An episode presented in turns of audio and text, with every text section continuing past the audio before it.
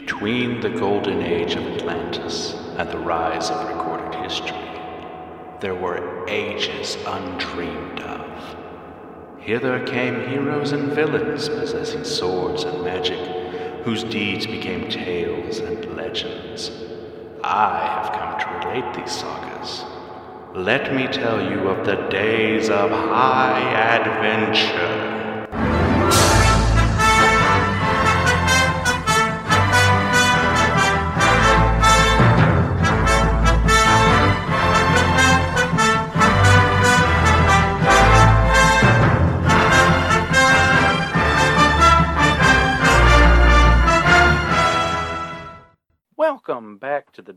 Of High Adventure podcast.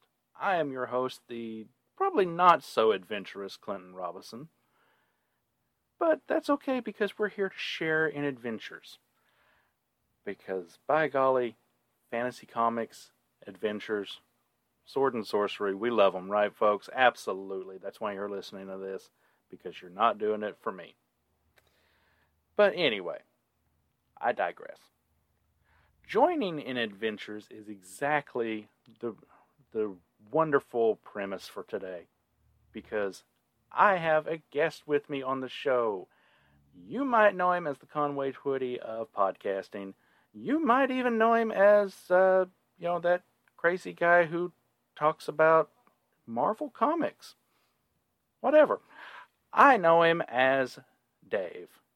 That's right, folks. It is J. David Weeder. Welcome to the show, Dave. By, Crom. Thank you for having me. well, now, uh, you know, I didn't know we were going to take things so seriously here, but. Oh, there's no half measures in, in Conan. oh, that is very true. And that's why we love him, isn't it, folks? oh, so we've given introductions about Conan two or three different times on this show. However, uh, I haven't given an introduction to Dave much. So, Dave, how did you get to know Conan and fantasy comics? Uh, by accident. Um, Conan specifically. If you remember, around the time the original Conan the Barbarian movie came out, there was a cartoon on TV called Thundarr the Barbarian. My mother came in and argued with me that I was telling her I was watching Thundarr. He's like, no, it's Conan the Barbarian. No, it's it's Thundarr. I know what I'm talking about. Thinking that the movie was some way related to the cartoon, she took me to the drive-in where I experienced Conan for the first time. Parts of it with a pair of hands over my eyes, Ooh. for obvious reasons, and I fell in love with it. And I would pick up the you know ratty copies as I found them here and there, and I just really dug Conan a lot. And then as an adult, where was a little bit easier to get a hold of inexpensive copies of Conan uh, collections. That's when I got into Robert E. Howard and his his works, and just kind of uh, went from there into the Dark Horse comics, into the uh, current Marvel run, anywhere I could get my hands on them, because I just, it's just, it's it's fantasy in a way that's just expressive of some of the pent up frustrations we have with civilization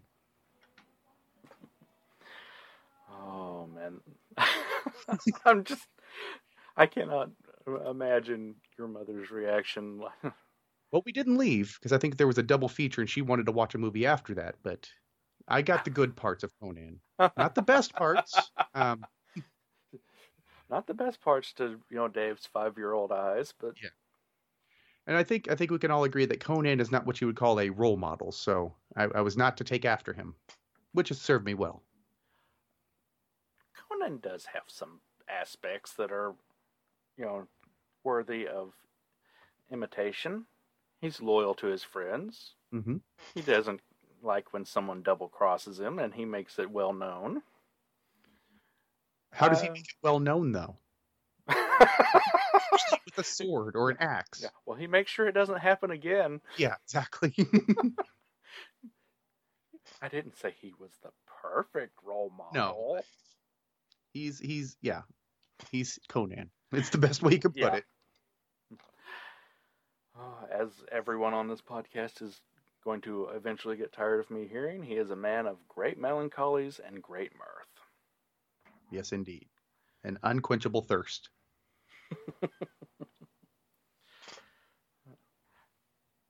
He knows what he wants and he goes to find it.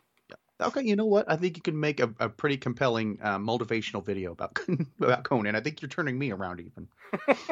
it's a goal setter. you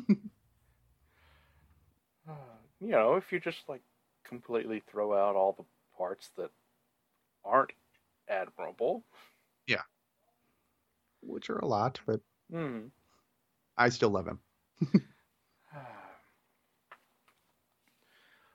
Well, folks, Dave has agreed to join me on this adventure today where we look at Conan the Barbarian number four from Marvel Comics. That is uh, Conan the Barbarian Volume 1, not the more recent series, if everyone is keeping track. The story is called The Tower of the Elephant, and it is adapted from the original Robert E. Howard Tower of the Elephant story, published originally all the way back in 1933.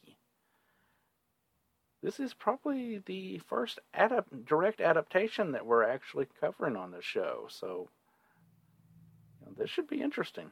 Yep. First one for this series as well. Because the previous issue did adapt a Robert E. Howard story. I think it was the previous issue, The Twilight of the Grim Gay, Gray God. Mm-hmm. Let me say that again Twilight of the Grim Gray God, but it was not a Conan story. It was adapted to a Conan. This is the first direct adaptation. That's right. Just going to drop the nerd nuggets. no, oh, no, you're fine. That is what we need on this show. So, this issue was written by, you guessed it, folks, Roy Thomas. Penciler was Barry Smith, not Barry Windsor Smith at this time yet. Don't worry, folks. He he's he's still bringing his A game. Inker was Sal Buscema, which is kind of surprising me. Yeah. Colorist Mimi Gold. Letterer was Sam Rosen. And I, in true Conan fashion, stole this synopsis from the Marvel Fandom Wikia. Because, quite frankly, I was too lazy to type it out, and this worked just fine for me. There's no judgment here. Work smarter, not harder. Uh, now, if I could only, you know, climb sheer glass like Conan. anyway, a slaver boasting of his re- recent acquisition. Yes, folks. You know, put two and two together here. Catches the attention of Conan when he mentions a jewel. Se- excuse me, secreted. Almost said secreted. That Ooh. that would have been. Oh my goodness. Okay, let's just start this one all the way over because that just got. Yeah. A slaver boasting of his recent acquisition catches the attention of Conan when he mentions a jewel secreted in the Tower of the Elephant. The rogue mocks Conan's interest in the impossible to obtain gem, which is never a smart thing to do. Leaving the dead Kothian's body behind, Conan approaches the gated tower and observes Yara, the tower's mysterious occupant, enter. But Conan doesn't notice that the priest's feet do not touch the ground. Conan scales the wall and discovers another thief, Taurus, also in the courtyard. Taurus uses a poison gas to slay some guard lions, and the two thieves climb to the top of the tower. Taurus, attempting to leave Conan behind, sneaks into a door, but immediately falls out dead. Conan warily enters the room and discovers it filled with treasure, but also encounters the room's guardian, a giant poisonous spider. Conan defeats the monster and descends into a lower chamber where he encounters a green humanoid creature with an elephantine head. The lonely blind creature introduces itself as Yagkosha and explains to a terrified Conan his alien nature and capture by Yara. The fabled gem, the heart of the elephant, is what keeps Yagkosha captive and Yara extremely powerful. He begs Conan to kill him, which Conan does. Conan then takes the gem to a sleeping Yara, who is mystically swallowed by the gem. Conan can see a fully healed and powerful Gyog inside the gem take his final revenge on his captor. With its occupant's death, the tower of the elephant begins to crumble, and Conan flees just in time to see it collapse into a pile of shards. And that is a very brief summary of what happens in the Tower of the Elephant. So, before we dive directly into thoughts on this, uh, Dave, uh, you you told me off uh, off recording what version you were reading from in this. Mhm. Uh, but r- remind me again. You're reading the. You said you weren't reading the omnibus. I I did I did not pull out the omnibus. I pulled out the I bought one on Comixology because I didn't want to wield the omnibus while recording. Okay. Uh, just for listener reference, I'm reading from the Chronicles of Conan version put out by Dark Horse. Even though this was a Marvel book, you know, Dark Horse had the Conan rights at the time. I've told you before in episodes, this is a complicated thing on Conan on the rights. Yeah, because now Marvel is publishing the Dark Horse stuff under, under in their Epic collections, which is worth reading just for everybody's sake. Oh yeah, I mean, if nothing else, you know, since we're kind of sidestepping into that, the Dark Horse stuff, at, at least read the first twelve to fifteen issues or so, because that is some that that's like a wonderful epic right there. Yeah. So okay, that means uh, your version has the cover, correct? Yes. Okay, yeah, mine does not include the the covers for the issues, but to the best of my remembrance, it has Conan trying to save a damsel in distress from a giant spider. Yep. And surrounded by treasure. Yeah, which is only halfway of a scene that actually happens Yeah. in the. this this seems to become huh, a running theme with uh, Conan books. Like, does this scene actually happen in the story? More often than not, it's no. Oddly enough, with with a tinge of a maybe. Yeah. You know. I think uh, you've got an issue where the story doesn't even match the cover at all because it was a it was a reprint or something. I- think that was what yeah it was where they reprinted issue number one and the cover is what was intended to be the cover with the vulture. I can't remember what his name, but it was a it was a theme mhm. a themed villain. Not to be confused with Spider Man's vulture. Um, so, I mean, just based on the cover alone, I'm sure we all would have picked it up because, I mean, those the Conan covers were kind of like X Men covers back in the day. You know, the, they were just meant to really entice you to buy the book. It didn't matter if what what was on the cover happened or not. No. You know, you're you're just kind of like, I want to see this scene or something similar. I just I just want to see Sword meeting the head of this beast, or I want to see that lady getting saved. Yeah. Windsor, Barry Windsor Smith does great covers, pretty consistently too.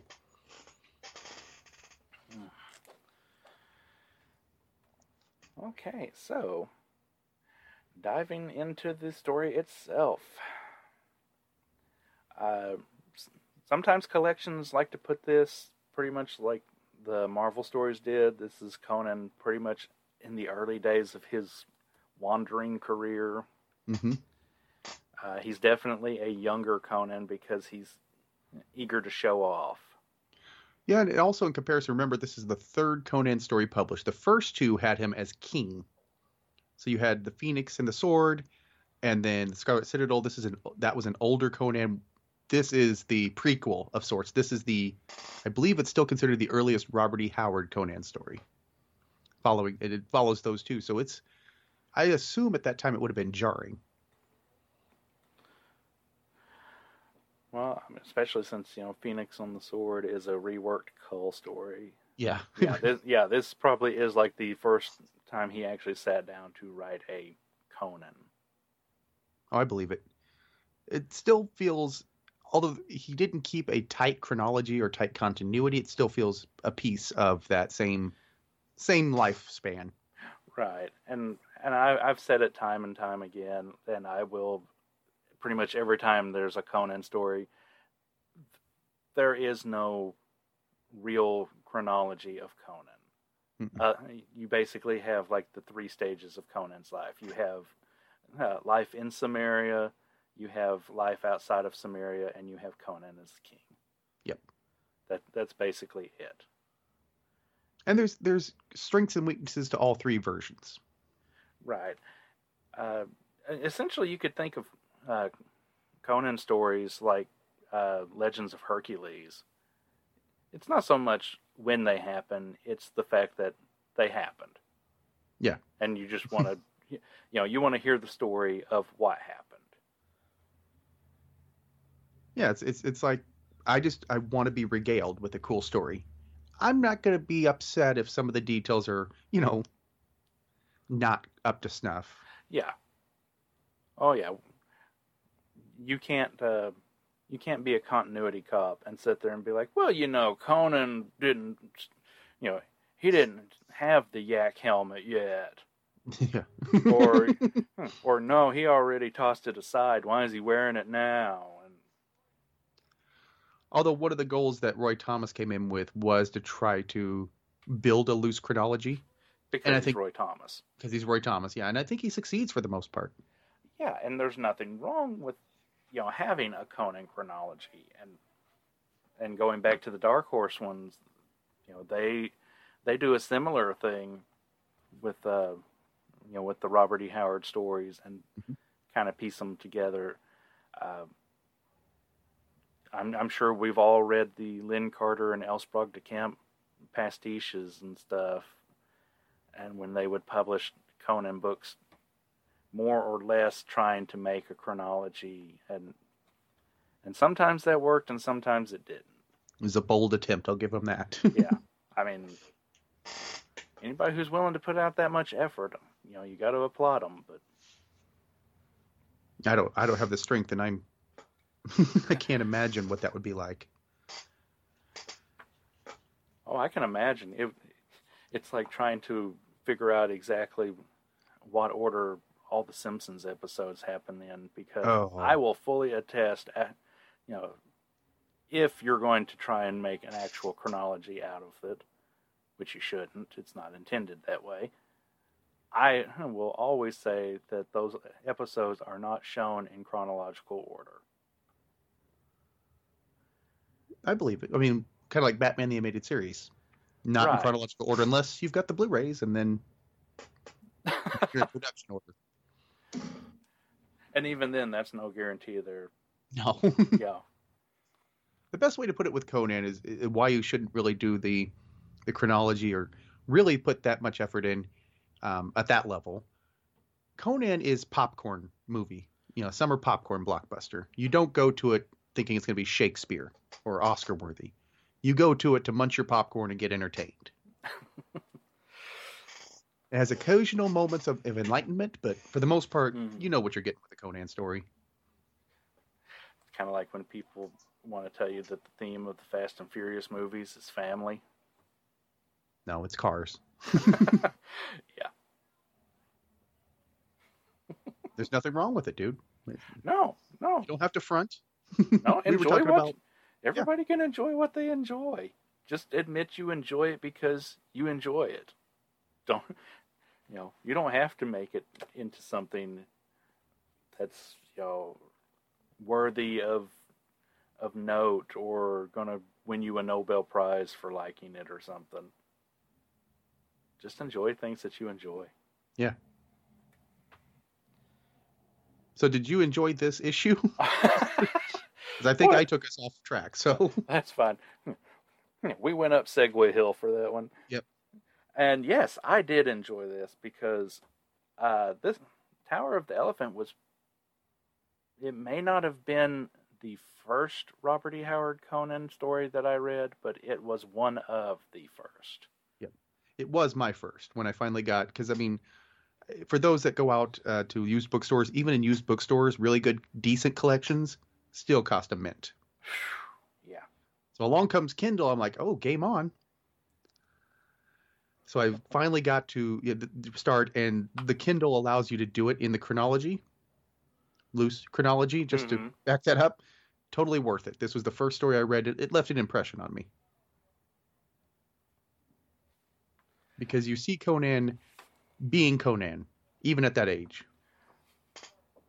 Right. And I mean, just taking everything as a whole, this is, I know I've said it in the past, but I mean, this really is pretty much your quintessential, if you want to get to know Conan story. Yeah. With a, f- a few exceptions. I think Queen of the Black Coast is up there, though. Oh, yeah. think- But I mean, like, if you just want to figure out Conan as a character, you get he's he's brash, he's adventurous, he's a you know a thief by nature. You get the very very important uh, Cimmerian uh, climbing ability. And you get him just, I mean, right out of the gate, he, he kills a guy for mouthing him. Right. No hesitation. Yeah, and it it comes across a whole lot better in the pro story. I think, like as far as getting across exactly what Conan did to him, hmm but Well, Comics Code wasn't involved. that's there, true. So that's why there's later in the story there's a major element that's removed. hmm yeah, but you get you pretty much get everything you need to know except you know the wine, women, and song kind of aspect of Conan. Yeah. But again, that's not the point in this story, and Comics Code can't really. I'm surprised the Comics Code uh, let you know exactly what he is, you know, what the the Kothian guy is Yeah. in town for. it's not even subtext. It's it's clear. Oh yeah, They actually straight up say it. yeah. It, it actually seems more like you know, like they point it out more in the issue than they do in the original story. And this guy, the Kothian guy, is trying to tell him how to steal people. And they're like, "We we already know. We're in Zamora, dude. We've got this. We're in the Maul, Uh, which is the seedy part of the seedy part of Zamora." oh yes. Like I'm trying to find a modern day. This is like the worst area of of a bad city. I don't want to insult anybody else's city, but hmm think about RoboCop. this There is, you this is the worst part yeah. of, of RoboCop's Detroit. Yeah, yeah, and, and they're not. Uh, they don't have OCP ready to build Delta City. No. Well, uh, they have OCP. Yeah. But uh, yeah. and this is this is where I mean it's another good uh, slight analogy would be the the uh, cantina from Star Wars. there we go. Lots of things happen here. Wretched hive of just- scum and villainy. That is Yep. exactly it. Yeah, and they're even in, according to the comic, Arenjun, the Yep. city of Zamaron. So uh, yeah, it's not even Shadizar, dude. This is well, Shadizar is actually, as I've always pictured anyway. Shadizar is kind of rich and glamorous, even though, you know, you know it's just complete scum of the earth people that live Yep. there. it always seemed kind of upscale with a underbelly um, physically. Hmm Shadizar's like like the mob bosses and stuff. Yeah. you know, they, they do classy crimes. No, they they do every type of crime, but you know. Oh man, but yeah, uh, Barry Windsor Smith's art on that dude that is just sitting there telling everybody how how he just how to kidnap people and he- Yeah. Just like drunkenly belting out, "I am the best at kidnapping women," and you know, He's like sending Rick them off. James. Is Say what now? he's like Rick James Oh my god! in the middle of the bar. Enjoy yourself. The celebration. Yeah, because this is definitely the, the guy that would go back to somebody's apartment and be like, "Look at your new couch." Let me let me put my boots on your couch. hmm You can buy a new couch. I can't buy new legs. Oh, but and I love that Conan just comes up and just nonchalantly even just puts his hand on the guy's shoulder and he's like, I don't care about all your other stuff. Tell me about this Yeah. treasure. Tell me more about this. This sounds in, this sounds like a challenge. The, although that, that that's a double-edged sword, no pun intended. Mhm. That he's interested in this this heist, but doesn't want to do anything about you know the people getting kidnapped. Conan's Conan's not out for ever other people. I mean, if he will he will be decent to you up until you're not decent to him. But for the Mhm. most part, he's usually not going to stick his neck out if he doesn't have to. I always take that back to like it's not so much Conan doesn't understand the rules of civilization. He doesn't understand the motivations of people Yeah. who claim to be so civilized and they're just so much more barbaric than he is. He tends to expose that a lot, and that's kind of I mean it's kind of like the Spock character in Star Trek, pointing out the oddities in humanity. Conan does that with civilization. Yeah, and it and it's not so much like I mean Conan doesn't set out to be a hero by any means.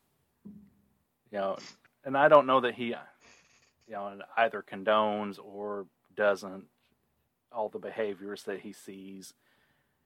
It's one of those he's like I just keep to my own hmm that you know this isn't where I'm from, so I don't necessarily know the customs here.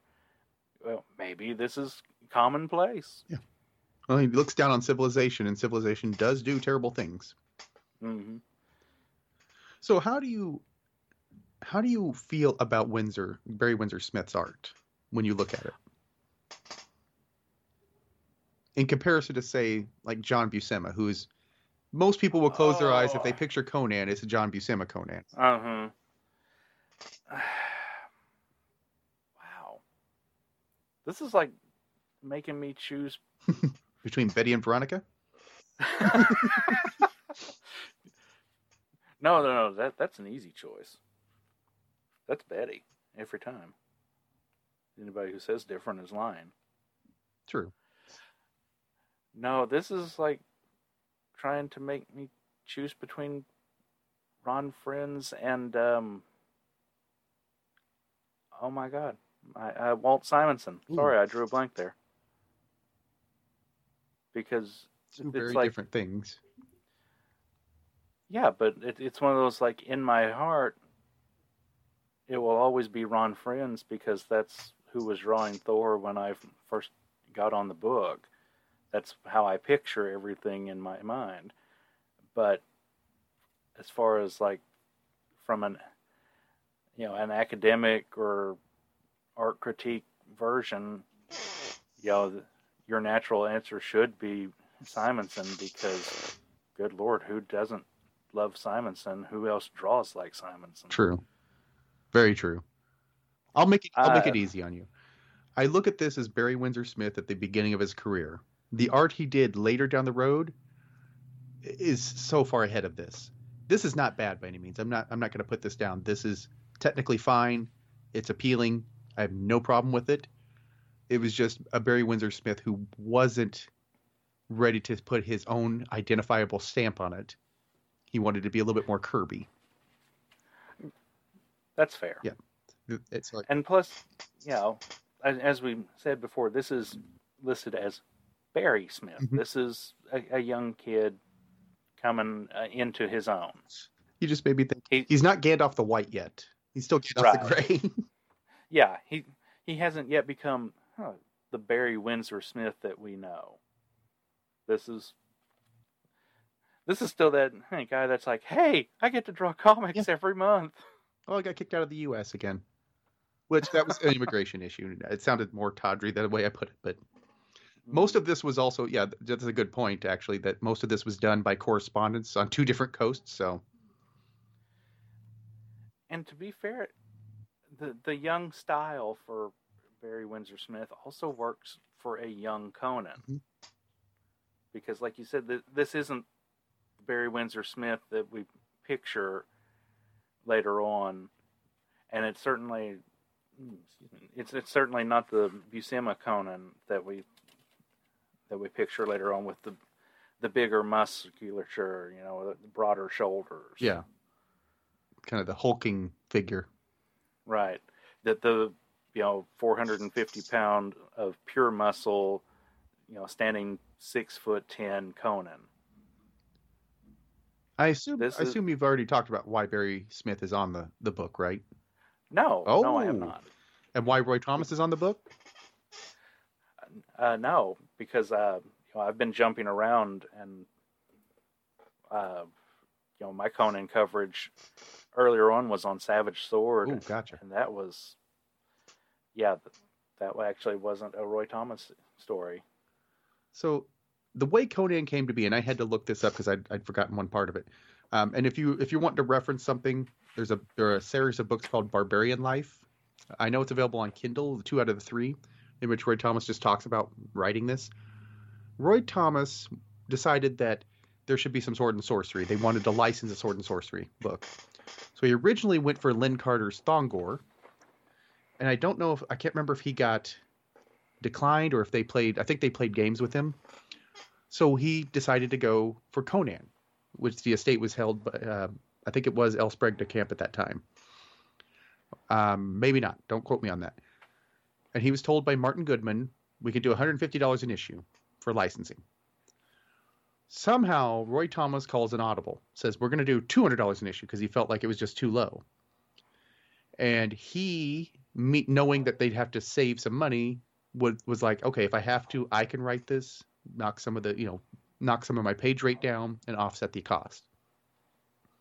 And he ended up having to write it because of that amount that also meant that they could not hire the the first choice right uh, artist, which was John Buscema, who was born to do this, who was a big sword and sorcery fan. But uh, Barry Smith had worked with Roy Thomas on a short story in which a character looks just like Conan, got the skull cap and everything, and I can't remember his name. It was a story in which the writer of that character was going to kill him off, so the character came out of the book and spoiler killed the writer. They're like, hey, he did an okay job and he's newish, so we don't have to give him the higher page rate. Lo and behold, Barry Windsor Smith became the artist on Conan, and Roy Thomas ended up writing up until one issue 115, something he was going to do part time. All because he he called an audible and offered more money than what he was supposed to. And he was Roy Thomas wasn't even a sword and sorcery fan. He had he had seen Conan a little bit, but didn't quite catch his attention until later. So and here he has this legendary run. I know they had said like it was one of those things. Uh, like Marvel wasn't even sure they wanted to take the gamble. hmm Stan Lee had was no idea what sword and sorcery meant. So Right. Yeah, there. It was one of those like, uh, well, you know, I, I guess like we can, you know, kids want huh, superheroes. They want this this Spider Man guy. You know, they they want huh, the Avengers. But I guess like maybe we can take a chance on this, and then, you know, Conan goes on to be their best selling book for years upon years. years. Yep. And and I I am convinced that there is a generation of people, probably around our age, that were introduced to Conan the same way we were with the Arnold movies. And then the Marvel comics beca- after that. Mm. Uh, it was actually a long time before I knew about the comics. I knew the Arnold movies. I had heard of uh, the cartoon that they did in the later 80s, that Conan the Adventurer. Which I've never But- seen an episode. I don't know how that's going to translate to a children's cartoon. I can't put the two together. I can't reconcile Uh, that. Conan the Adventurer works like a kid friendly version of the Marvel comics. Okay. More or less. He doesn't get to kill anybody. His sword, you know, sends snake men back to the moon or something like that. it, it It's weird because it's star metal or something. Think, think basically like if you made it, you know, kind of He Man esque. gotcha. Now, if you uh, are brave enough to watch Conan and the Young Adventurers, you might as well just accept that as somebody's D and D fan fiction with Conan in it, doing the least Conan stuff possible. Because that's the early '90s when everything got some sort of tie-in cartoon. Pretty much, yeah. Yeah.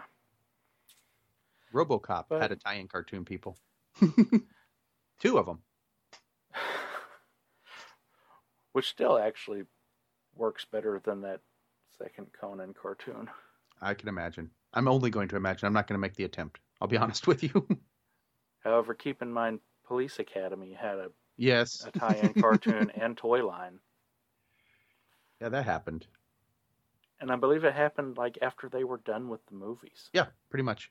You know, not not even like you know 1984 the height of those movies or anything. No. We waited till like 1992 when when even Steve Guttenberg was like, "Yeah, no, I can do better." Yeah. I aspire to more, but I once again got us off track. I'm good at that. Oh no no no! I, huh. Everybody lives for these, don't you? Yeah, yeah. That's why you're still listening and you haven't turned it off. but oh yeah, the, the fight in the bar where Conan kills that dude. I love it. That hmm, it's just you know raucous, raucous. There's like a half black panel and a scream, and then yep, he's dead. Yep. and Conan's gone. Happens in the darkness. Conan's already taken off. Yep. For a big dude, he can move fast. And then we've got the tower. And then there's a scene that was not in the original short story of Yara walking into the courtyard with his feet not Mhm. touching. Now it was mentioned in the conversation in the tavern, but this is I think this is actually a good touch. Yeah, uh, in the story, uh, you get that scene of Yara berating the guards and stuff. But it doesn't mention his feet. Does it not mention his feet Right. touching the Okay, just making sure. I, yeah, I don't believe it does. No. Because that was a an, a, an antidote told in the bard. And he Right, also this sh- actually- shrank people. yeah, yeah. Now the shrinking people, that should I really think that should have like gotten a little more mention. But again, you know, uh, Roy Thomas only had like 24 pages to work with. Yeah. So uh, I really do like the way they did it in the the comic, though, with Yara not not actually walking. Just floating. That's so cool. Yeah. Yeah, that that lets you know that this this Yara is a powerful dude. Because despite how often there are wizards in Conan stories, magic is actually still pretty rare in in well, in most any sword and sorcery story, magic is way more rare than it is in high fantasy. Yeah. And then get to the courtyard. Guard's dead. Taurus. I remember first time I read the story, I'm like, this is going to be a cool character. He's going to come back at some point. I know it. wah, wah, wah. Yeah.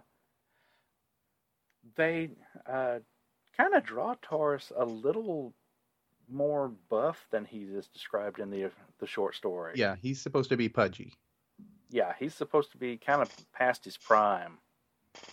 And the Dark Horse, because Dark Horse adapts this as well across three issues instead of one, uh, and but it actually matches the acts of the story.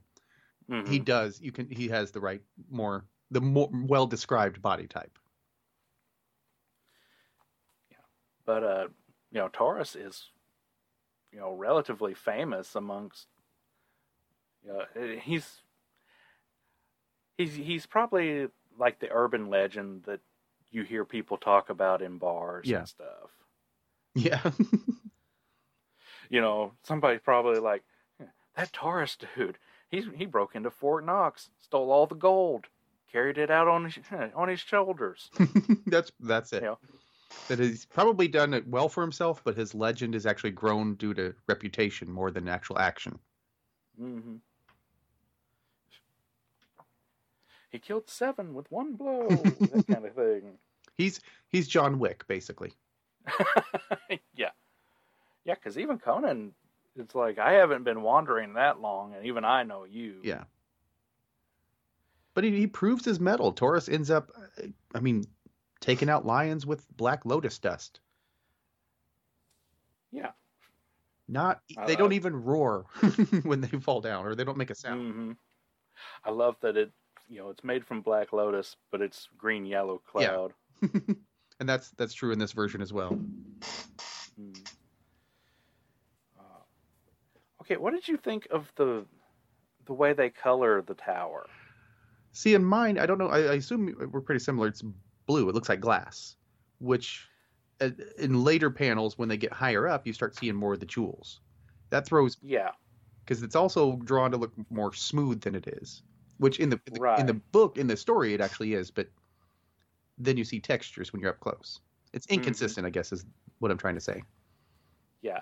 The the psychedelic colors on it is what got me. Is yours really just blue the entire It's blue time? with some lime green and a little bit of pink. Oh wow, mine my version has like rainbow colors all through it, Yes, it does. like oil slick. bear in mind that yeah they they went through and they in, in the time that they published that reprint it made sense because coloring techniques had changed so much to try to enhance it hmm it it isn't bad i just didn't like it it was a little too much it, it didn't retain the feel of the books as i read them See, I I don't like the oil slick look. It's it's way too bright. Mhm. Like that, that's not how I picture it in my mind when I'm reading the story. Obviously, but it, and I mean that's that's neither here nor there because I'm no no authority on that sort of thing. But yeah, it it it seems like how could you sneak into anything with something that's lit up like a Ferris wheel? yeah that's a good way to put it too and i like you said in the story i did not picture it that it's nighttime this shouldn't be glaring because even as they're Right. climbing up it you can see that the backgrounds are blacked out like this is dr- so bright that you can't it's like you're at a spotlight yeah, this is it's like this tower is Las Vegas and everything else around it is you know just the surrounding deserts. Yeah. it could be worse Oh, yeah. Man, Taurus dies quick in this yeah in the in the comic. well fairly I mean, yeah, this- it's pretty quick in this. yeah i was gonna say yeah it's, he's not around much for the story the story moves very fast too Mm-hmm. Oh yeah. God, when is there a Robert E. Howard Conan story that doesn't move fast? No, it, usually, if yeah, you set your expectations. If you've not read them, you pretty much jump right in. It's rare Yeah. that there's a, a, slow first act or a first act. Yeah, and, unless you're reading like Red Nails or Hour of the Dragon or something that that is intended to be a longer work, hmm it- it's pretty much going to be like, okay, here's yeah, yeah, here's what's happening. Here comes Conan. Here's the adventure. Yeah. Well, Red Nails even starts out pretty quick because you're, Mhm. pretty pretty right at the front. You're into an action sequence with. Well, I won't spoil that. Yeah, that's what I was about to say. Like, like wait, does I was running it through my head, and I'm like, oh yeah, that does show up like Yep, first thing first thing, because that's what motivates the story to happen. Yep.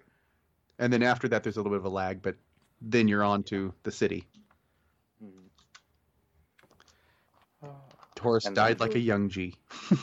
yep. Don't worry, folks. Red nails will get covered eventually. It's just somewhere down the line. They can't all be Conan stories. yeah. So far, most of them have been, but you know they can't all be. I was trying to see. Yes, I couldn't remember if they actually, when Taurus dies, if they did the two marks on the back of his neck. But yep, spot Mhm. on. Yeah, and I like how they they really, um, you know, kind of. I'm about to pass it. Yeah, they they really zoom in on it. Mhm. Like, But they don't point it out. He, oh, there it is. yeah, He says it in the. yeah, not a wound on him except for two two tiny wounds on the base of his neck. That could be anything. Yeah, Conan's just like, yeah, I guess I'll have to go see what, you know, you know, I'll never find out what it was standing out here. No, that's and that's- that's pretty much his mindset. Yeah. Not gonna do When much a good. saner person would have just been like, yeah, screw it, I ain't doing it. I'm gonna go ahead and climb back down the way I came. I didn't notice until uh, just now looking at it. You know, uh, in the in the story, they mentioned that Conan takes his sandals off to climb the rest of the way up the tower. hmm He's still wearing them. Well, it, he is and he isn't. Like in some panels, you know, he's still got the straps, but it's like he doesn't have the sandals on his feet, Oh, which doesn't make sense because the straps are attached to the sandals. Yeah. I think in mine it's it's more consistent. Yeah. I think there there's a couple of spots where the sole of the sandal is colored wrong, but Yeah, I think that's it. I think you're right. Yeah. But you know, speaking of the uh, base of the neck, sorry, I got sidetracked there on sandals. you know, that was my Tarantino moment, folks. Yeah. Enjoy it. I understood that reference. yeah, we get the halfway, you know, cover moment here where Conan gets to fight the giant spider. Yep. This That- is that is I'm trying to go back through. Okay, I was about to say it's more intense in the book, but this is actually pretty spot on, or in the story. hmm Um, how does the webbing look in your version? Um, initially fine, and then as you as it gets thicker, it's bluish. Okay, it stays consistently that uh, white, yellow, off white kind of look. But yeah, as, as it gets thicker, it it seems less webbing and more net Yes. to me. Yeah, Which it's, it look I mean, it looks it doesn't look like Spider-Man's web. It looks like ropes. It looks like uh, mhm. the the ring uh, in the ring around a boxing.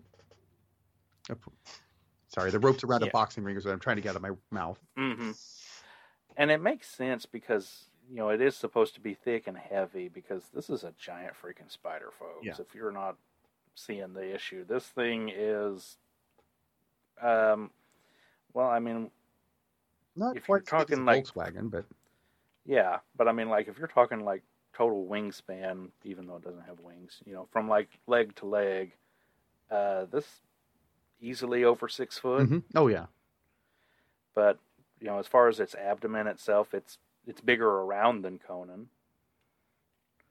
So from like head to the back is probably three feet, four feet, something like that.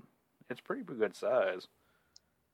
I can't open this book with my wife around because she's terrified of spiders. So this will give her nightmares. This thing is, is easily bigger than a small child. Yeah. So you know, We're talking like Probably- like Great Dane size. yeah, there we go. It's nothing to mess with. And, and Conan, I mean, he wins just by the skin of his teeth, just by throwing, kills it by throwing the treasure at him. Yeah, of all things, that that's actually a creative way to to kind of kill the spider. Because generally, you know, you just think of Conan like, oh, you know, I'll hack and slash. You know, it just hit me. I and I've read the the short story many, uh, you know, a few times. I've read this many times, and it never dawned on me, even though it's kind of pointed out. Conan has scaled the wall of the tower, which has many fine jewels that could fetch him a good spot of gold. He's in this room where he's killed the spider, full of treasure, plenty of treasure. He could just take that and go. But Conan can't do that. He has to see what's beyond. Right, and he's not in it to get rich. No. he's in it to prove a point. You know, because everybody tells him, you know, it, that jewel is impossible to steal. No one can do it. Technically, they're right though. By the end of the story, That's true. Yeah. Irony. It's almost like O. Henry wrote this one. And then we meet Yagkosha. I had to look at the notes. Yeah. Sorry. when you first read, I don't know if you read the the prose story first or this one first. When you first read it, what was your reaction to Yagkosha? Uh, I read the prose story first, and I could not picture him as green, No, even though it spells it out. I always You know, even in the prose gray, story. like a traditional Right. elephant. Yeah, but yeah, I was picturing like a a Ganesha sort of uh, figure. Yeah. And I was pretty okay with that until he starts telling his story, and then I'm like, what am I reading? Dianetics. Yeah. Oh yes, Yagkosha's story that he and uh, some of his fellow elephant alien people flew from their flew from their planet Mhm. on their wings through space. But for somehow, once they got to Earth, the atmosphere disintegrated their wings and they were trapped here. Yep. Now that just came out of your mouth. Think about that. Yeah. And it's it's kind of one of those like is he just is he trying to relate it in the most simplest terms that Conan can understand? Like is he just saying wings when he really means a spaceship? Or did they quite literally fly through space? I've always wings. I've always assumed it was a different dimension. Yeah, I mean it. It's no secret that Robert E. Howard and H.P. Lovecraft were pen pals and bounced story ideas off of each other and that kind of stuff. And they both, you know, really, essentially, Conan is in the uh, Cthulhu mythos, but just indirectly. And an an elephant-headed creature that may or may not have had wings at one time. That's on brand. yeah, I mean that that's that's like almost like the dollar store version of Cthulhu mythos. They're like, oh, you know, this this thing only has one monstrous deformity. It, it only has, you know, yeah, it only has certain powers on how to keep somebody alive for centuries. It doesn't consume souls or inspire madness. yeah. You're not even trying. yeah, so it's like releasing an action figure now that has you know four points of articulation. which they're doing. And I'm ashamed to say I've started buying those. Like the Hasbro Pulse Marvel figures. They're like Secret Wars. I'm like, we Mhm. have Marvel Legends, which is greatly sculpted and articulated. I want these things. So yeah, Yeah, Marvel Marvel Legends that at hmm, at a minimum probably have twenty points of articulation. Yep. You know, you can pose this thing in any sort of imaginable way. Or here, have this, you know, thing that barely even moves its head. Yeah. but that's that's a good allegory too, because this is it's like H.P. Lovecraft light. Yeah. And this is one of the instances. It doesn't happen all the time. Robert E. Howard doesn't necessarily explain much of anything sometimes. Like Conan will face some sort of beast in the pits, and I can't remember the name of the story. Never explains it. this. It's this blob that tries to kill Conan's girl. Conan Mhm. fights it off. Doesn't explain it. Move on. Yeah. Yagkosha actually has a, a backstory. And and what gets me is Conan doesn't even question it. No. He just hmm, he's just kind of like rolling it around in his head. He's like, there is a giant green person with an elephant head. And speaking of, Conan has never seen an elephant. Correct. Yeah. He's heard It- about it's them. yeah, it's it's a giant creature with a tail on both ends. And at that, he thinks whoever was telling him about it may have been lying. Yes. you know that that's pointed out in the in the short story more than in here because quite frankly um, as he puts it he was told it by a shemite and shemites are known liars which is part of the uh, robert e howard racism yeah. aspects that are kind of in there so yeah sorry about that folks A lot of it in there. Yeah. yeah Buyer beware. Hmm. but yeah conan just he doesn't question it it's I think at this point, now that he's got this thing in front of him and he's realized it's not a statue, he's like, okay, whatever, everything's possible. yeah And they, they, um, they put in Yagkosha asking him to kill him. They leave out a step in the process that Conan had to take out Yagkosha's heart and then take the blood in and put it over the, the heart of the elephant gem. Mhm. I, I understand completely why they cut that out. Yeah, that's very much uh, comics code no no. Well, I when I read the sh- the pro story first, and then I was able to read this, you know, the issue, and I'm like, okay, I wonder how they're going to handle that. Pretty much how I thought. We're just going to sidestep it. I love Conan's uh, comment though. Yeah, you know, fare you well, Yagkosha. I never killed another foe so unwilling, or with so unwilling a thrust. Yeah. He doesn't want to. He, he this this elephant guy's done nothing to him. Yeah, and it's like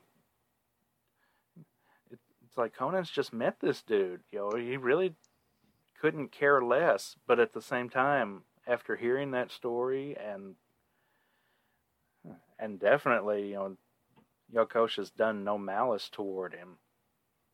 It's just kind of like, okay, I mean, I'll I'll do your final wishes here, but really wish you know anybody else in the world would have done it instead of me. Yeah, because it's not even like hunting a deer where there's food or provisions to be made. This is just senseless killing. Right, and and Conan doesn't even really understand that. You know, this is the only way Yakosha can get his revenge. Mm-hmm. Or find peace. yeah. At all.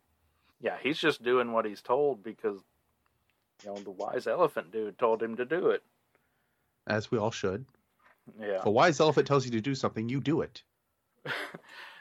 hey, at this point, if an if an alcoholic elephant tells me to do something, I'll probably do it because that's an elephant. Yeah. I'm just picturing an alcoholic uh, elephant now. That'll be my takeaway from all of this. Yes. Because now I'm picturing Yag having have knocked a few back, and he's decided to tell this tall tale, and thought he would bluff the Cimmerian. You don't bluff a Cimmerian. Mm-hmm. Okay, did you take that Yara is just sleeping, or is he su- supposed to be pretty much high out of his gourd? He's high out of his gourd to some extent. He's doing some sort of meditation. Because I kind of, yeah, I, I, I kind of got the feeling that uh, Howard was pretty much giving us code that Yara was basically hanging out in his own opium den. Probably, yeah. And given the way that Smith draws him here, he's chasing the dragon. yeah, well, especially since he's got the, you know, the, the big bald head, but still long hair. He's got the the crazy pointy eyebrows and pointed goatee Mandarin style rings all on his fingers with the long fingernails. Yeah, I mean th- this this is short shorthand. yeah,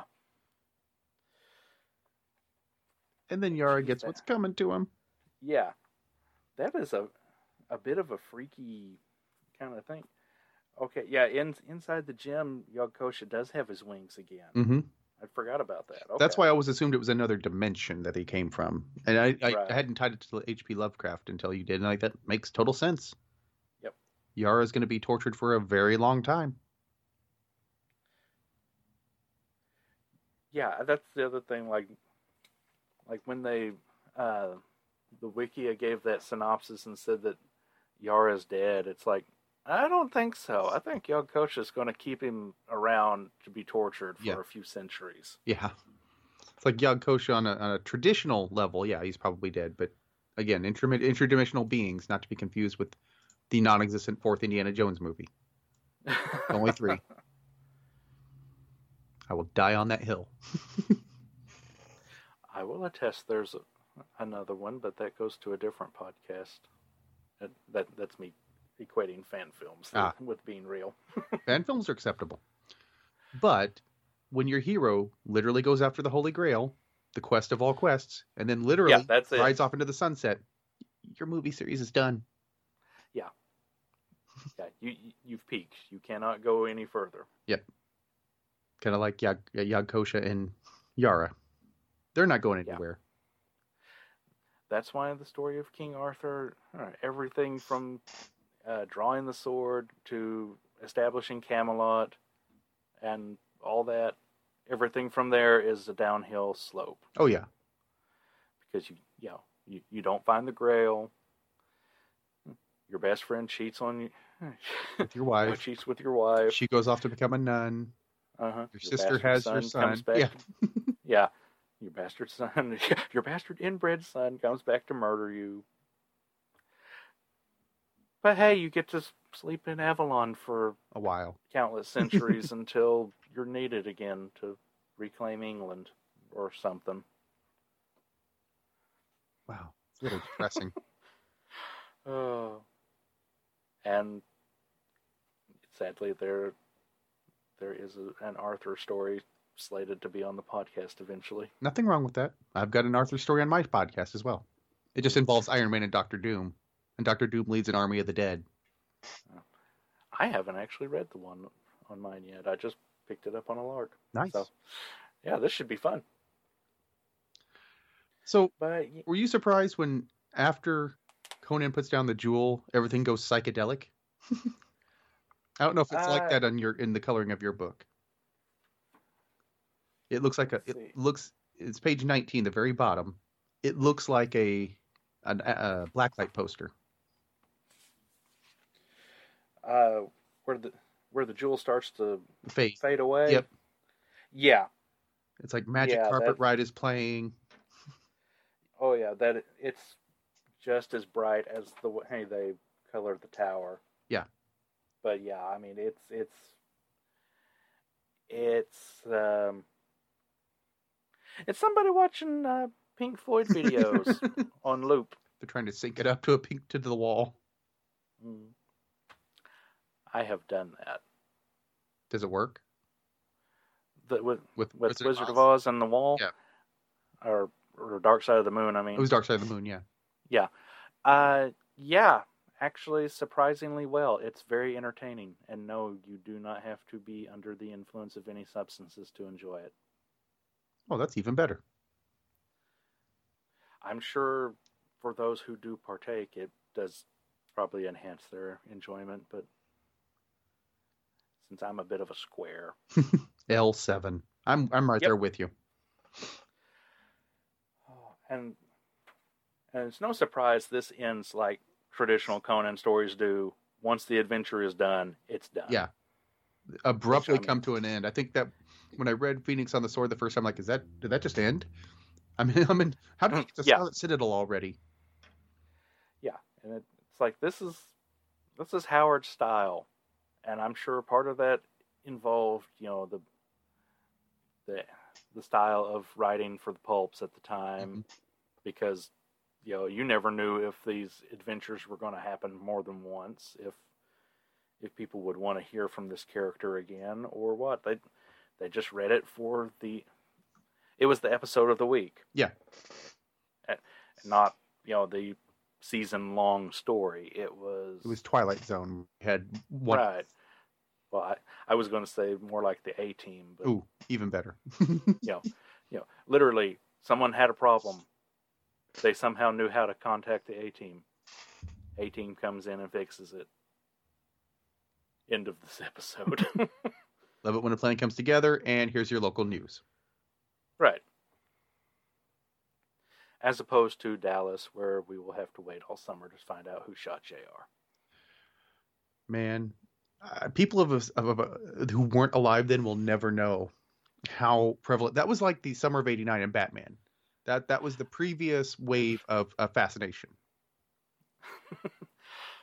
my my uh my major quibble anytime somebody tells me oh my god i had to wait a week to figure out you know the the ending of this two part episode or whatever i always go back to star trek the next generation Best of both worlds. best of both worlds Oh. yes i will forever call that the longest summer ever yes.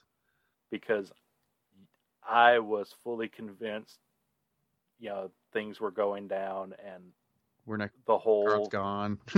yeah, I was like, the entire series is going to change, and I'm scared. and it was almost true. yes. Yeah, I had no idea at the so- time. Yeah, I had no idea at the time it was contract negotiations and all that. Yeah, I'm glad we're on the same page on that because I had to, I explained that to my wife that you di- you didn't always know at that time when seasons ended because it wasn't you didn't have the internet. I guess is the best way to describe it. Yeah. So I went back next week, like waiting for the part two. I'm like, wait a minute, why why am I seeing the beginning of the season again? Ooh. Yeah. oh, I I fully knew it was the the season finale because at that time we picked up TV Guide every week. Gotcha. We had the newspaper um, insert, so it was not as descriptive. Yeah, but I had no idea that kind of ending was coming, and it was just like, you know, my my. God, what was that? Ninety? Hold on, season three. Yes, 1990. Yeah, yeah, that broke my little 1990 brain. Well, we had uh, I- we hadn't had a uh, anything like that before or since. Right. The the only other thing I will ever argue, you know, like bring that bring up in arguments even similar to that is the wait between Doctor Who episodes. That's oh, like since 2005. Yeah, I can. Oh, and and that isn't even. You can No, like vary. literally between 1989 and 2000. Oh, gotcha. See, I didn't become a Doctor Who fa- uh, fan, and I, I will not call myself a Whovian just not because it's anything. I'm, you know, I'm just not that big of. I can't be that big of a fan. There are people who've done this their whole life. I'm not going to insult them Mhm. by calling myself that. So it's out of respect. Uh, but it was it was later down the road. It was Matt Smith, and yet I bucked the trend because David Tennant is my favorite Doctor. So my first Oh, Doctor's as not my favorite. Uh, don't feel bad. Huh, my first Doctor is not my quote unquote favorite either. Who was your first Doctor though? Uh, that's a tricky question. Okay. because when I was a kid, our local, and uh, yeah, I'm sorry, folks, this is going way off topic, but I don't care. This is fun. Uh, when I was, was a kid, our local PBS station would show uh, Doctor Who reruns, and they would show uh, Pertwee, Tom Baker, and um, Davison. okay. Like, but sometimes completely out of order. Like, you know, depending on who was doing the programming that week, you might get an entire story. You might get the first two parts of a Tom Baker and two parts of a Pertwee. Wow, that's a mess. Yeah. You know, like it was so as far as like uh, imprinting themselves on my childhood brain, Davison was actually my, my doctor at the time. Gotcha. But Paul McGann is actually my favorite doctor. And there's there's I've I've not seen the original movie, so I have very little experience. But I've I've heard between you and um, he who will not be named may redeemable. I don't want to feed his ego, so I'm not going to mention Shag's name.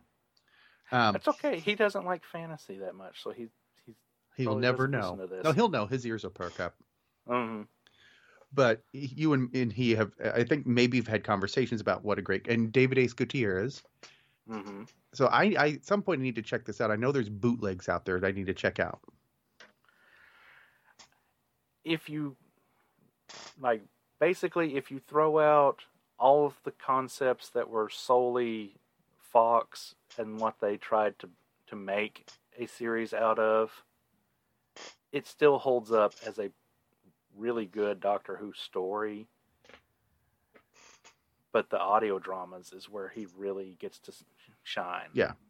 He has time, he has material hmm other than 90 minutes of commercial interrupted movie. So Yeah. But I mean, to be a back, huh, try to be a pilot for a a show that is mid '90s Fox sci-fi. yeah, It's it's it's still pretty good because you know, bear in mind, many of us tuned in for that Generation X TV movie. guilty.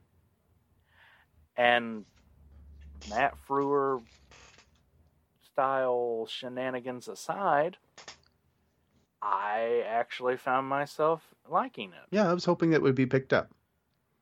Yeah.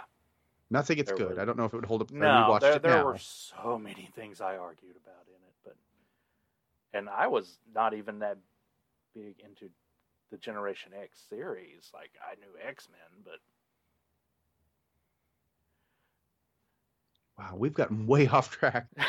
It's the gift, people. Oh. This is where adventures take you, folks. Yes. I don't even know how to So- like segue back into Conan. Yeah. We've gone so far, So- like we just got to be abrupt with it. yeah. So basically, short version, folks. This is a great Conan story. It's a great adaptation of a Conan story. The art is beautiful, and we barely even we didn't even talk about uh, uh, John Buscema on inks. Or Sal. Wait, was it Sal Buscema? Yeah. Sorry. No, it, it it enhances Barry Windsor Smith. Uh, um, of course, Sal Buscema is one of my favorite Hulk artists, and I can see his line work a little bit in here. I mean, Conan's not built like that, but I get that same vibe that it's it's crisp.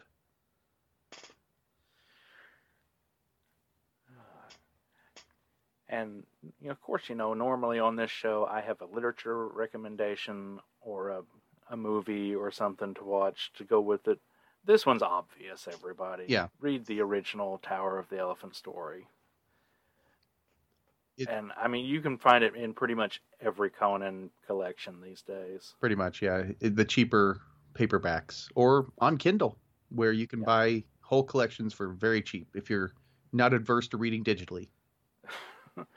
Uh, I picked up a, a collection that tied into the um, the more recent Conan movie with Aquaman in it, Hmm.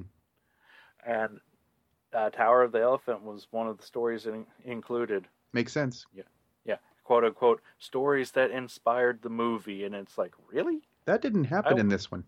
yeah, it's like I watched this movie. It's not a bad movie. As far as Conan movies go, it's not a bad movie. It's it's definitely not picking up any of the stories that are in here because the stories in here are like Tower of the Elephant and Red Nails and Queen of the Black Coast. and this is more like I don't even know how to describe it. It's, it's like Krull. like this is fantasy, but it doesn't entirely make sense. yeah. Oh, First part of the movie, though, pretty excellent. The the battle scene at the very beginning is probably worth the, Mhm. the very cheap price I paid for my copy. the battle scene, yeah. And- again, this is a, a movie that uh, showcases the the three stages of Conan. Mhm. Because you get the first bit where Conan is a child in Cimmeria. The majority of the movie focuses on Conan that's out in the world. And of course, you get the typical epilogue of Conan will one day be a king by his own hand. Yep. But we're never going to tell that movie. Ah. never tell that story with the movies. There was talk at one point about Arnold coming back for that, and I wanted it so bad, just to complete an actual tr- Conan trilogy. hmm But I don't think we're ever going to see that. No, no. Terminator mon- money exists. Well, I wonder how much they paid him for that part. Is what I'm wondering. Like, can we not crowdfund this? Oh. All right, folks. So that pretty much sums everything up for this. Unfortunately, Dave and I are going to have to part ways here. So, before you go, do let everybody know where they can find you online. Yep.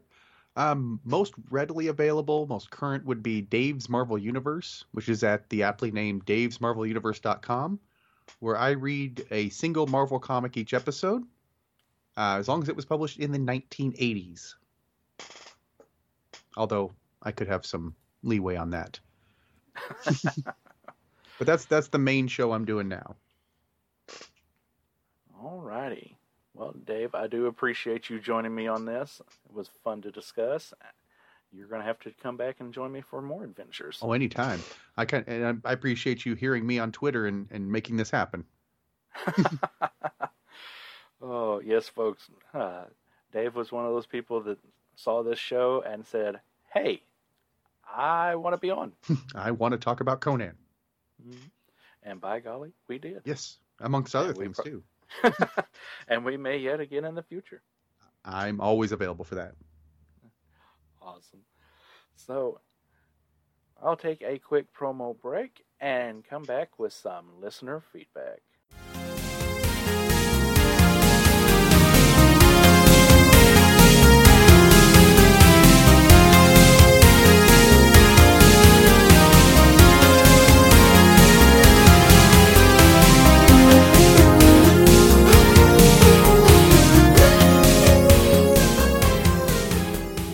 Hey, listen to Longbox Crusade.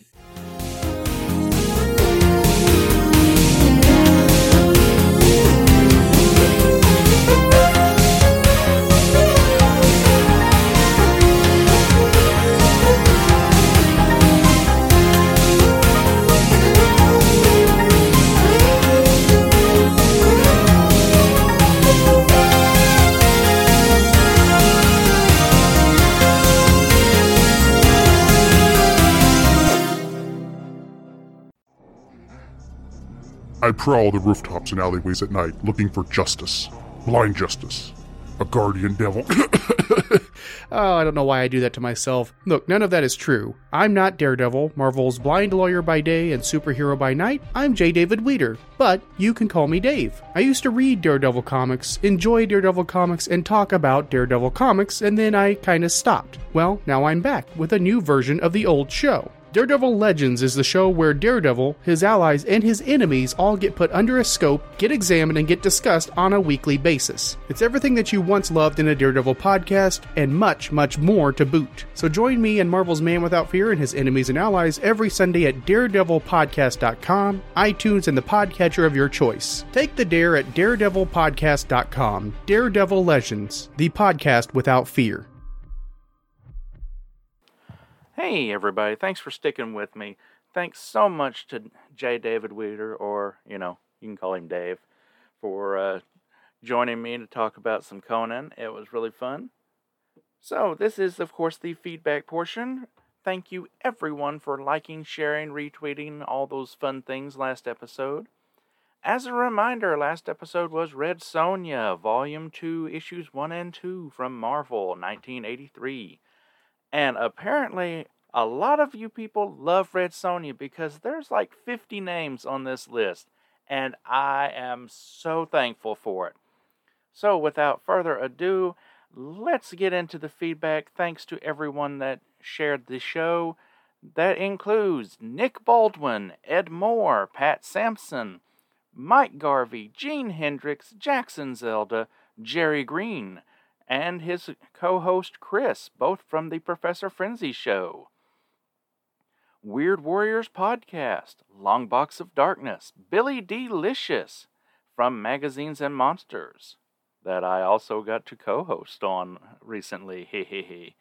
King Dinosaur, Radioactive Dinosaur, Dinosaur Dell. I'm getting invaded by dinosaurs, folks. Daniel Navasunde, BB Bally, I'm sorry, B Bally at B Bally 81. Into the Weird, back in the Bronze Age. Luis Gomez. Wednesday Comics, Drew the Savage Ape Man. Christy Hopt. Portugoth. At Lair Do Art. Oh, at Laredo Art 2018. Uh, Ricardo Maldonado. Mr. Thornton, Gary Lowe, Max Reads Comics, Alessio Bacati, Gius, Guys, uh, I'm sorry, uh, G I U S. What's Shaken with Shaner, Arcturus the Moo Cow, Ms. Ella Warren, Pra Mim Ja Dieu, Chris Lydon, Bill at Spy Vinyl, Fabric from Feathers, Nathaniel Gomes, Dear Watchers, a Marvel What If podcast, Andret FG, Ryan L, John is watching cartoons, Bill from the Bat Pod, Brooms at JL Brooms, Eugene R. Hendricks, Johnny at Johnny972388954, All New SUX, Richard Mist Wanderer, Ruth and Darren Sutherland, and Geek Savage. We got some feedback too, folks. There was an email from Jason Zeller. He says, I really enjoyed the podcast. The Marvel Red Sonja is another of my favorites. He also likes Conan, folks. I really liked her character and was always rooting for her. Looking back, it does sadden me that her comic series never lasted more than a few issues.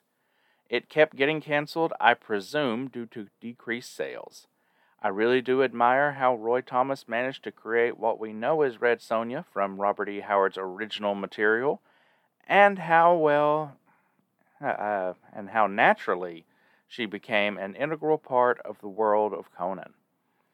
It's almost as though she was always meant to be there.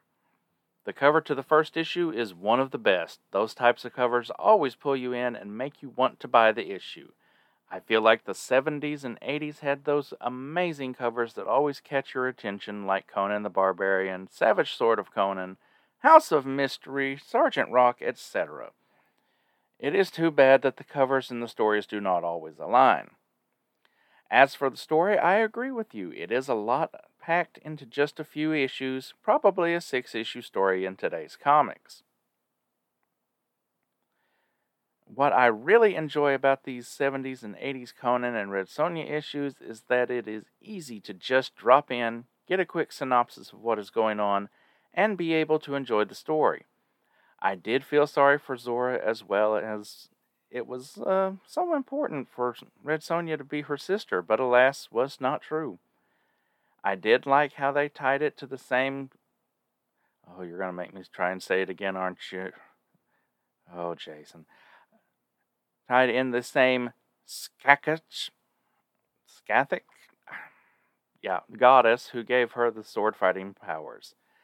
It is also interesting that they tried to do to the. Uh, it is also interesting they tried to also do the Valeria origin in this issue, but I agree with you the timeline seems out of whack.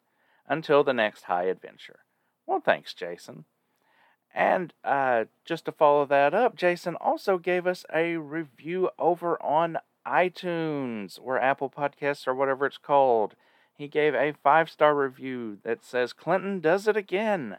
A great podcast covering the fun comic genre of fantasy.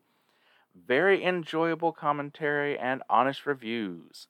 Well, thank you, Jason. I really appreciate that. And not to be outdone, we got an email from Professor Allen. He says, I was so excited to see that you were covering Red Sonja number one because I knew that I had a Red Sonja number one down in the basement. I tried to temper my enthusiasm, knowing that Marvel released various volumes, so I wanted to make sure it was the 1983 edition, the one you were covering. And there it was Red Sonja number one, cover dated August 1983. Perfect! $1 cover price, script by Tom DeFalco. But darn you, Marvel! Who knew that back in 1983 you began two series starring the She Devil with a Sword? Well, I didn't know that either. Until you started talking about a totally different issue from about six months before. Well, I'll get over my disappointment eventually. But that being said, you did a fine job covering the issues you did, even though I don't own any of them. Take care and keep up the good work. Well, I appreciate you sticking it through anyway, Alan. Uh, I honestly didn't realize Volume 3 came out just a few months later. It would have made more sense to just be like, hey, no, um, volume two has just been delayed. But, uh, you know, Marvel. Over on Twitter, Chris from the Professor Frenzy Show said spot on comments regarding the art and the story. Ryan L says, oddly enough, I have three random issues of Red Sonja, and these are two of them. Crazy.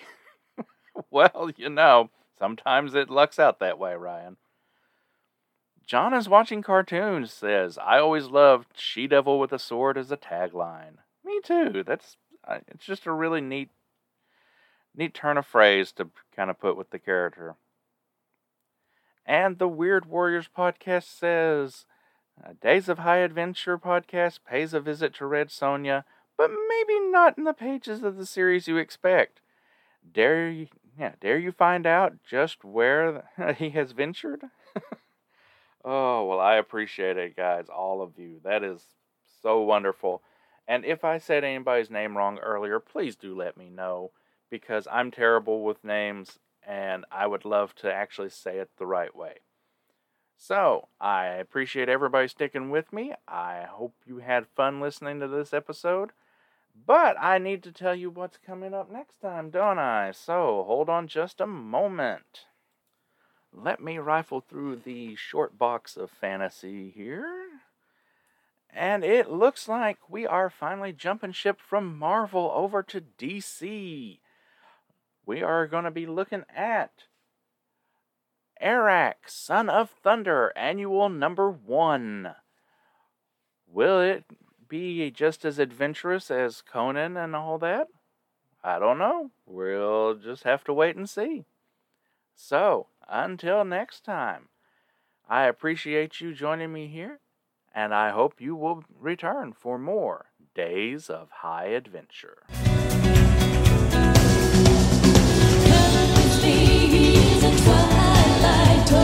Twilight.